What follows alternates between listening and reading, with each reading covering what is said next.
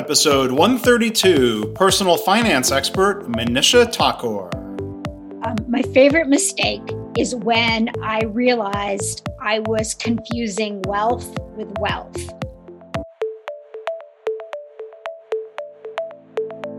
I'm Mark Graban. This is my favorite mistake. In this podcast, you'll hear business leaders and other really interesting people talking about their favorite mistakes. Because we all make mistakes. But what matters is learning from our mistakes instead of repeating them over and over again. So, this is the place for honest reflection and conversation, personal growth, and professional success. Visit our website at myfavoritemistakepodcast.com. To learn more about Manisha, her work, and her books, look for links in the show notes or go to markgraban.com slash mistake132. And now, here's the episode. My guest today is Manisha Thakor. She is a 25 year veteran of the financial services industry. So she's seen firsthand the downfalls of being trapped in what she calls the cult of money. And I think we'll be able to hear more about that today. Um, she is a chartered financial analyst. She's a certified financial planner. So before I tell you more, I think that's the end of the letters and the acronyms. Uh, Manisha, welcome to the podcast. How are you? Oh, Mark, thank you so much for having me. So let me tell you just a little bit more about Manisha's background. Um, and I, I, don't know if some of this will be in her favorite mistakes story, but um, she went from, um, I'm sorry to be the one saying this out loud. This is your, your bio, your words, uh, from a failed marriage to nearly working herself to death twice. Manisha's learned the hard way how expensive the pursuit of money really is. So using an approach that she calls money zen, Manisha's found her way back to financial well-being, and she uses this framework to help others do the same. She's the author of books including On My Own Two Feet and Get Financially Naked How to Talk Money with Your Honey. That's, uh, that's a fun title. And you can learn more about her and her website, moneyzen.com. So I think we'll have a chance to talk about um, you know, some of these financial ideas and tips and mistakes. But first off, Manisha, as we always do here, you know, thinking back to your career and the things mm-hmm. you've done, do you have what would you say is your favorite mistake? Oh, yes. And I, I can picture the story around it so vividly. So, the punchline, which will make more sense when I finish the story, is um, my favorite mistake is when I realized I was confusing wealth with wealth. So, let me tell you about that. Um, I, this was back in the day when I was still working in the corporate world. I was 49 years old and working for a wealth management firm. And I had a prospective client who was coming in who I knew personally, and she was deeply private about herself, her money. Um, I knew we could help her a lot. And the experience of the firm I was working for of talking to new clients was to engage in a process called discovery, where you asked a lot of personal questions and understood the person's concerns. And then in a second meeting, you'd come back um, with them, hopefully having felt comfortable enough giving you their financial data, with a, a, an overview addressing their concerns so that they could test drive you before hiring you. And so I thought, you know, my friend is never going to share this information, but I want her to see the power. So I went ahead and had the meeting done based on my financials and the interview um, done as if I were the client. So it was all kind of compressed into one meeting. And um, as we went through and we were talking about the money that I had, how I had earned it, what it meant to me, what I wanted to do with it, and my fear of running out. And so um, we had created the analyses to show, you know, if I lived X years and I spent Y amount, what are my odds of running out of money? And I just started bawling, like gut wrenching, oh, no. bawling because I realized I had spent my whole life accumulating wealth, W E A L T H. I had more than enough to go do whatever I wanted to do in life. And, but I had no wealth, W E L L T H. And it was just this shocker of a moment. And I look back and I think, you know, I'm, I'm not stupid. I went to Harvard Business School. I, I did my undergrad at Wellesley. Um, I had I've been blessed to have had a good education. How did I miss this? Um, and that's what really has um, caused my life lately to pivot in directions that I never would have expected. Um, and so that eye opening moment of really connecting the life's energy that it took, um, that it cost me to earn that money, and juxtaposing that against the really um, feeble um, uses I had put that money towards, other than um, kind of arm's length charitable giving, but uh, not doing anything to really enhance my experience of life was a yeah. big, big wake up call. So I'm glad you clarified that because as you were telling the story, I was thinking, I, I didn't want to jump in. Like, did I mishear you? Wealth and health, but I see the, the, the play on words with the spelling of wealth, feeling well, be living well. Um, so, well, maybe the inconsequential uh, question: uh, Did you get the client after this um, this this kind of breaking down bawling, or was she? You, you know what? what, what happened? Actually, um, I ended up retiring um, from the corporate oh. world. Um, so she didn't become my client, but she did become the firm's client. So this, I mean, it wasn't quite a Jerry Maguire walkout. I mean, it was different circumstances going back to that movie. But when you realized the thing that made you cry, just to clarify, was not being short on retirement savings or nope. realizing you had almost over accumulated and that that was the thing that upset you right oh completely i mean we ran all sorts I, I live a frugal life, and um, that's how I accumulated enough to um, be in a good financial position. And um, as we ran through every possible scenario, like I live to 110 and I spend two and a half times what I'm spending right now, and I assume inflation is 5% a year. I'm still fine, you know? And so it's just that, you know, that's that really deep stress testing of the numbers and wondering what is inside me that keeps having this feeling of it's never enough, it's never enough. Um, and so that was a big, a big wake up uh, impetus for me. It, sounds like it was quite the epiphany then. Of you know, I'm sure you get financial statements in the mail, but you're not getting the clarity of the analysis that you went through that said, oh, I've got more than enough. Good problem to have.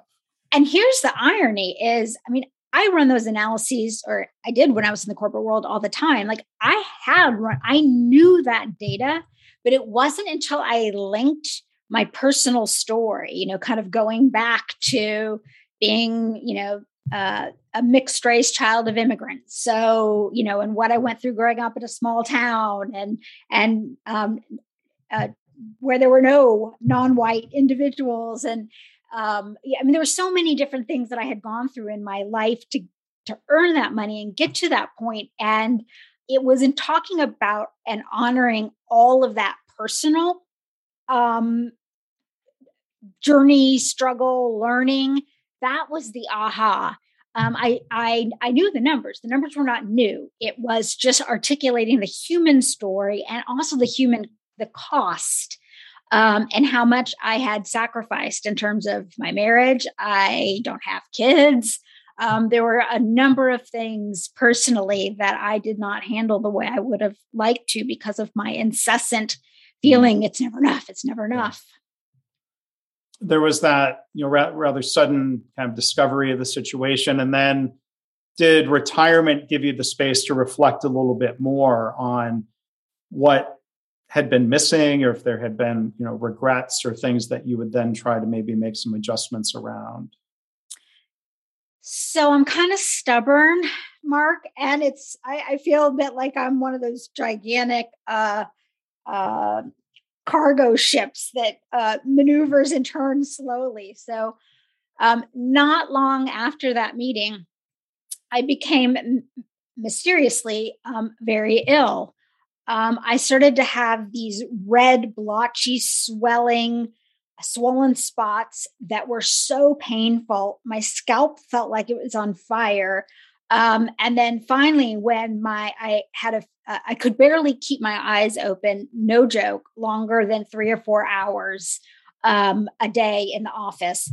Um, I, I, mean, I was literally like slinking off to the milk pumping room um, to crash in with the new mm-hmm. mothers mm-hmm. and, and, sleep on the floor. Oh, and um, I had finally went to the doctor when my fever approached 104 and they ran a ton of different lab tests and basically found out that um, a i had uh, epstein barr which is you can think of it as mono on steroids but also i had hyper levels of inflammation in my body to the point where it, those levels typically indicated some type of tumor or malignancy um, and we went through a ton of testing and we couldn't find anything but this systemic infl- uh, inflammation in my body, in retrospect, I can see very much my body was attacking itself. It was a classic autoimmune um, reaction.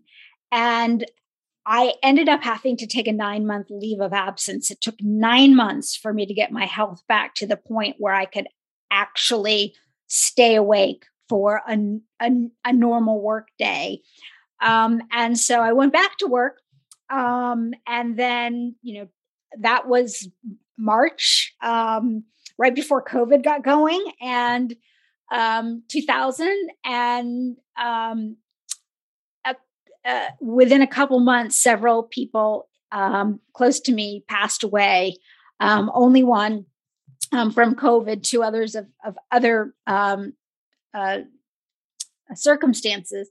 But it just, the combination of all of that together just really hit home that it was time for me to focus on W E L L T H.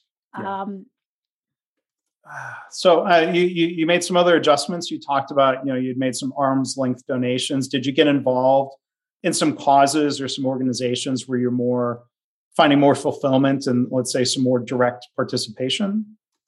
Yeah, I mean, one of the things that I have always been really, really passionate about. Um, there two areas um, women's economic empowerment um, and uh, mental health awareness. Um, and on the economic empowerment front, I joined the board of the National Endowment for Financial Education, which has been an amazing experience. Um, it is an, a, a, a nonprofit uh, that is focused on really helping change the ecosystem and bring together all of the varied um, constituents across the country that are trying on their own to bring financial education into schools, into the workplace, and so forth. And so that has been um, deeply fulfilling. Um, and then on a local level, I live in Portland, Oregon. Um, that we have a charitable giving group um, of of women, and um, everybody puts a thousand dollars in the pot and it's grown so much we now have over 500 women so the pot's got $500000 wow. in it and mm-hmm. we donated across five different categories one of which has to do with mental illness and so mm-hmm. i um, focused my efforts in there and that has been deeply rewarding but w- w- I kind of felt like i was checking off boxes. It's like, okay, I'm retired. And so I'm going to learn a language and I'm going to mm, mm, travel mm, and I'm going to do volunteer work. And after about two or three months, I felt like like I had another song in me that was meant to come out. And all through my corporate career, I've always, well, at least for the last 15 of my corporate career years, I've had a side gig which I call Money Zen. And that's the entity under which I wrote the books. And I do a lot of talking, teaching, speaking about the basics of personal finance for women. And um, by the time I had, uh, quote, semi retired from the corporate world, I was tired of talking about personal finance 101 tips. And all of this stuff stirred up together um, re energized me and made me realize that I wanted to help people who um, I'm now calling it um, needed help to um, uh, uh, stop striving yourself crazy. Yeah. Um, which mm-hmm. is what mm-hmm. what I was doing to address this kind of never enough feeling around money and career and success. Um, and so I've been working on a, a, a, framework to try and help people. And I um, was very fortunate to get a, a, book contract this fall with HarperCollins to put out a book that is, um, it'll be my third book. And this one really is focused on um, helping people stop striving themselves crazy.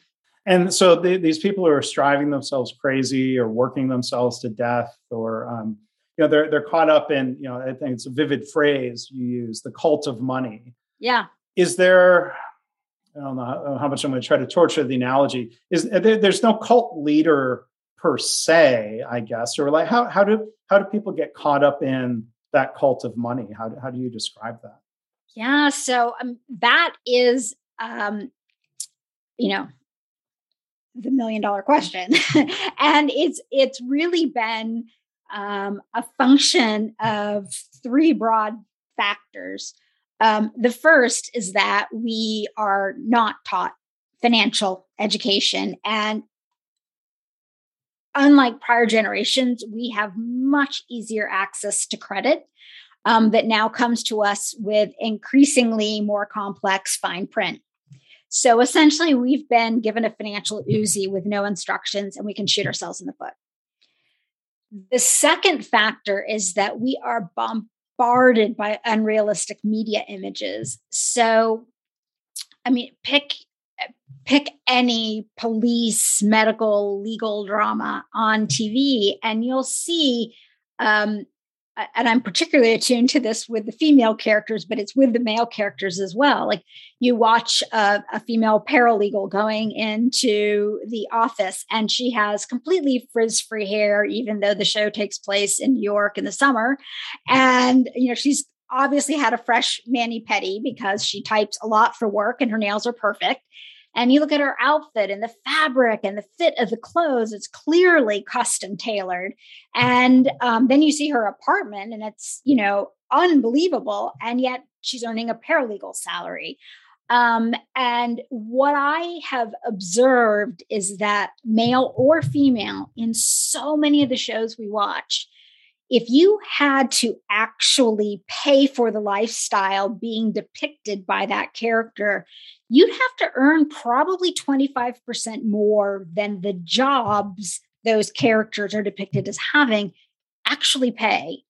And so our perception of what is normal is completely off and in such a subtle way um, that you don't always notice it um, right away. And then, of course, social media has put it all on steroids because, you know, nobody puts the photo of the vacation part where mom and dad were giving each other the silent treatment and the kids were having a food fight. You know, you just yeah. get the kumbaya photo. And so we have these, you know, you you stir together those three pieces and it's really easy to fall find yourself in a cult of money. You don't have to have an Ivy League MBA or work in finance for this to happen to you. It's happening everywhere, which is what's so concerning to me. Yeah. Is so many of us um, we've got cognitive overload, and um, the message that seems to be predominant in so many people's minds, not everyone, but mm-hmm. so many people's minds, is this never enough. I got to keep going. I got to work harder. Yeah. There's all this opportunity. I should take advantage of it.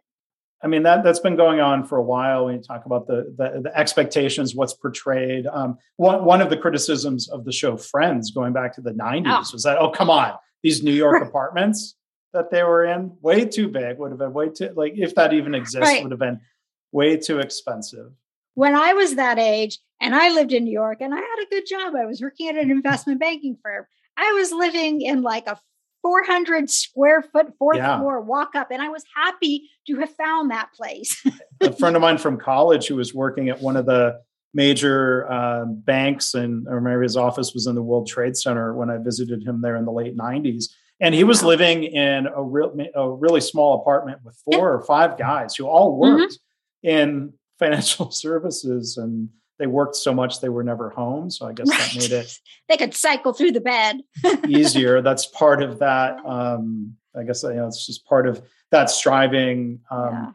lifestyle. But you know when you talk about wealth, W E L L T H. Uh, that I mean that that seems like one of the challenges here. I'm curious what you think is that that wealth is not as easily measured as W E A L T H wealth. You get financial statement right sent to you, or you go log in. or Where where how, how do you? I mean, eh, not that everything has to be quantified, but how do you gauge that sense of personal well being? So, I I have found, and again, I'm in this this um, period of exploration. Um, I would liken the book that I'm working on to um, uh, Dan Harris's 10% Happier, where he had um, an anxiety and panic attack on national TV and then wanted to step back and figure out how it happened. So I had this moment where I realized I was focused on wealth instead of wealth. And um, now I'm stepping back and trying to understand how did I become this kind of person? Where did those years go? What can I do to help other people not make the same mistake? And what can I do going forward to enjoy myself? And right now, where I am is identifying um, more the triggers um, or the characteristics that help you see that you may have this problem.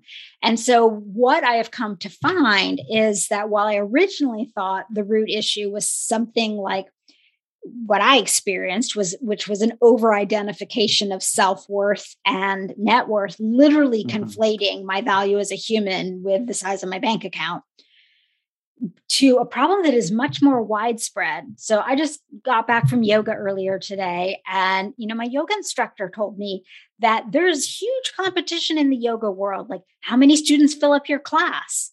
Um, do you have any students that want to take privates with you?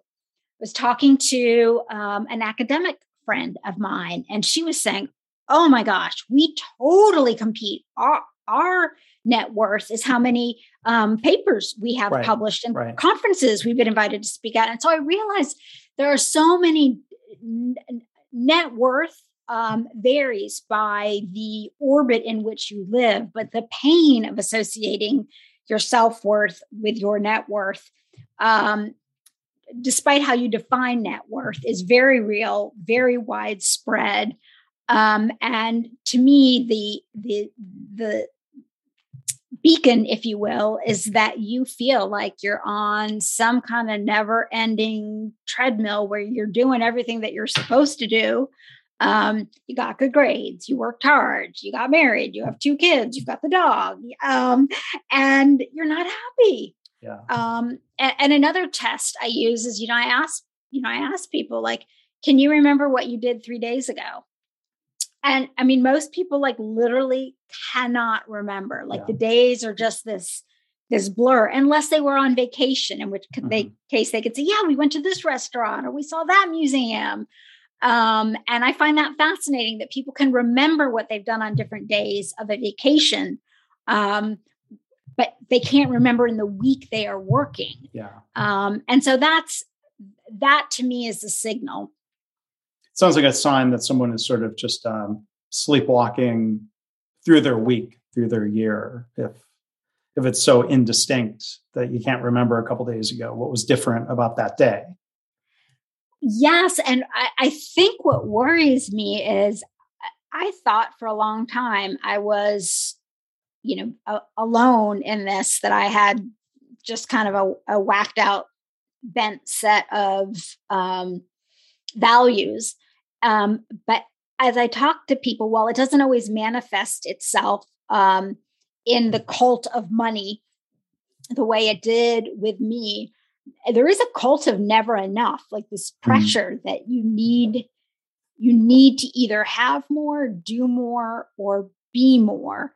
And so to to come full circle back to your question, like what what does W E L L T H look like?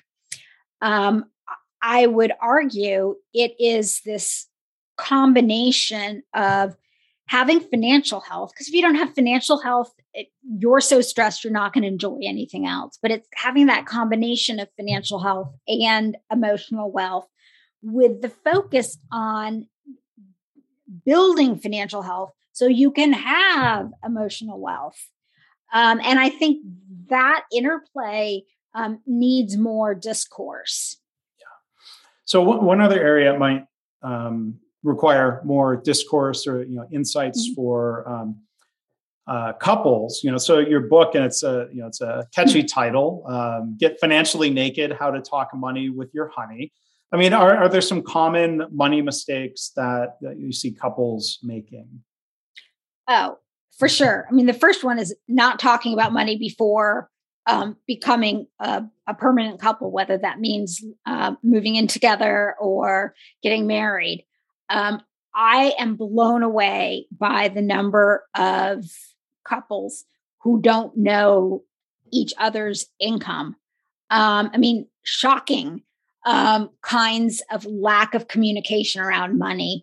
And so I always say that you know you go to the doctor, you get some basic annual blood work done, and there's some basic annual financial blood work that you want to do as a couple, at least knowing what is your household income in aggregate. You don't need to break it down into minutia. Just look at how much went out in credit cards, how much you wrote in checks, how much you took out in ATMs, um, and have a lump sum of what what went out that year and hopefully there's a positive difference um, know your credit scores but then most importantly come up with some rules i call it um, create your financial three way um, and what i encourage is every couple to have three buckets um, yours mine and ours and you get to decide how they get funded some couples want everything in ours, 100%.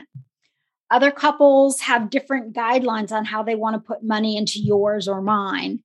And increasingly, as um, people get married later in life or second marriages and their kids involved, the complexity um, of people's financial situations when they come together is sufficiently strong that absent these conversations, there can be huge hurt feelings, anger, fights.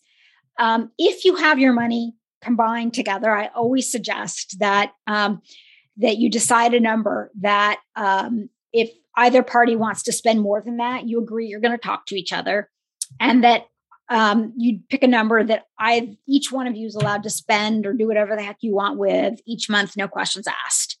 And those two bumper guards really seem to to help um, with maybe 80% of the arguments. And then um, for the yours and mine, um, I, I also suggest that when there are big income um, disparities, one of the things I'm noticing is a lot of women are becoming um, the primary breadwinners. I have many female friends that are earning twice, three times what their spouse is earning. And then that creates an awkward situation. And they don't want to make their spouse feel emasculated. So they don't bring up the topic. Um, and when there are those disparities, to, to talk about how you want to handle them, it, it doesn't sound romantic to talk about a pro rata split of vacation costs. but if it keeps each party from feeling, um, that they can truly enjoy the vacation because it meets their financial sensibilities, it's a really good investment.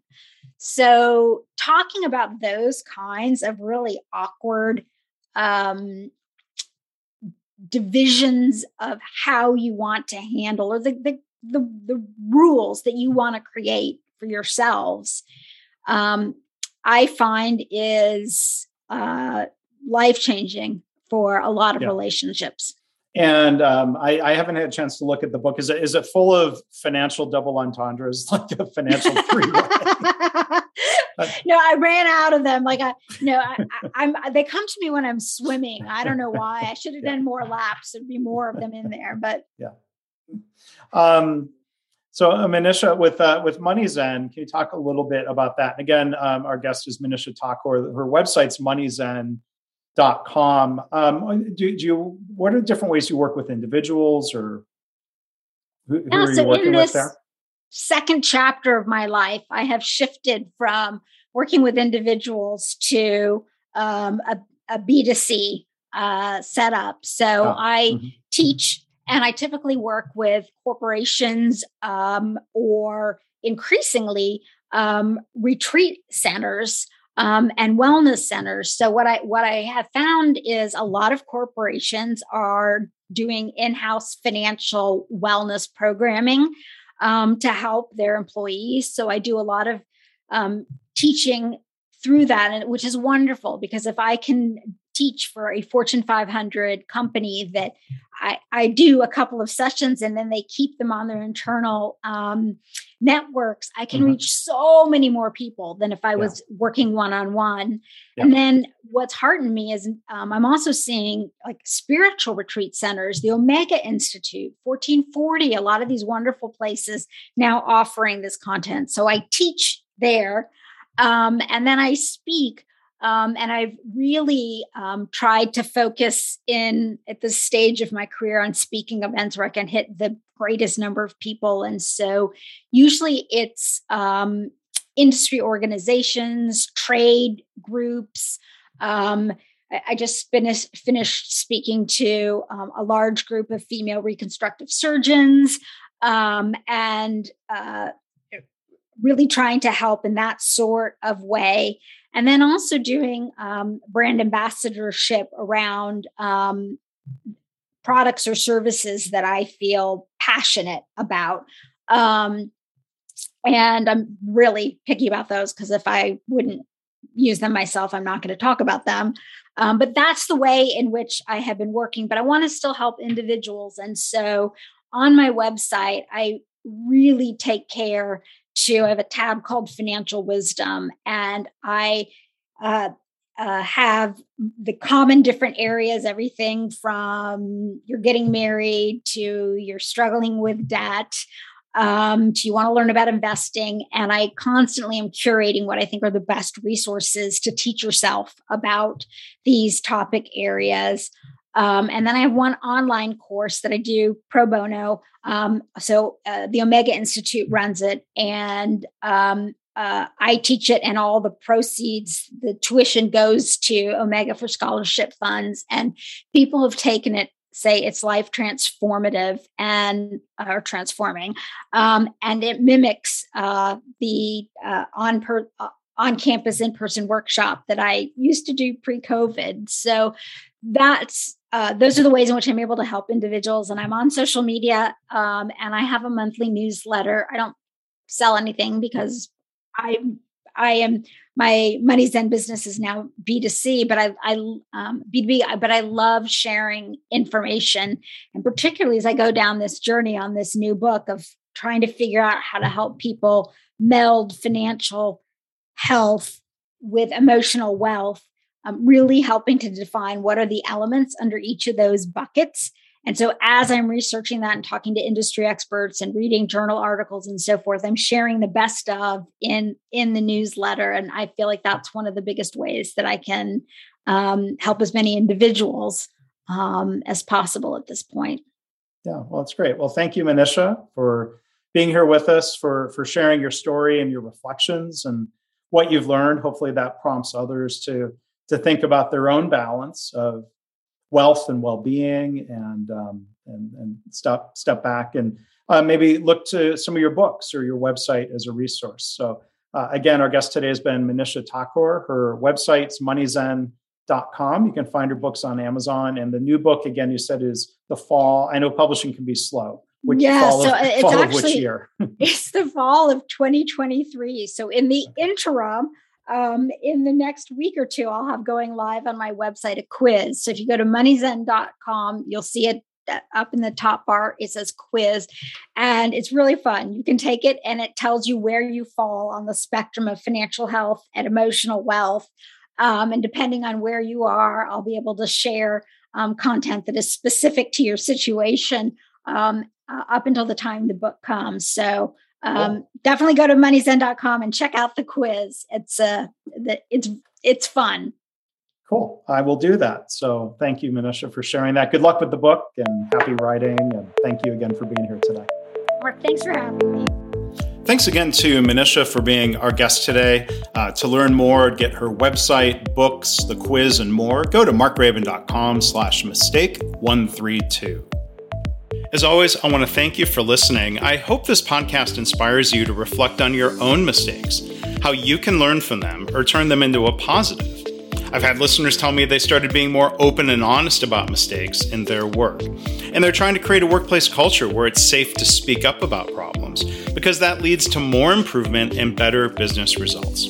If you have feedback or a story to share, you can email me, myfavoritemistakepodcast at gmail.com. And again, our website is myfavoritemistakepodcast.com.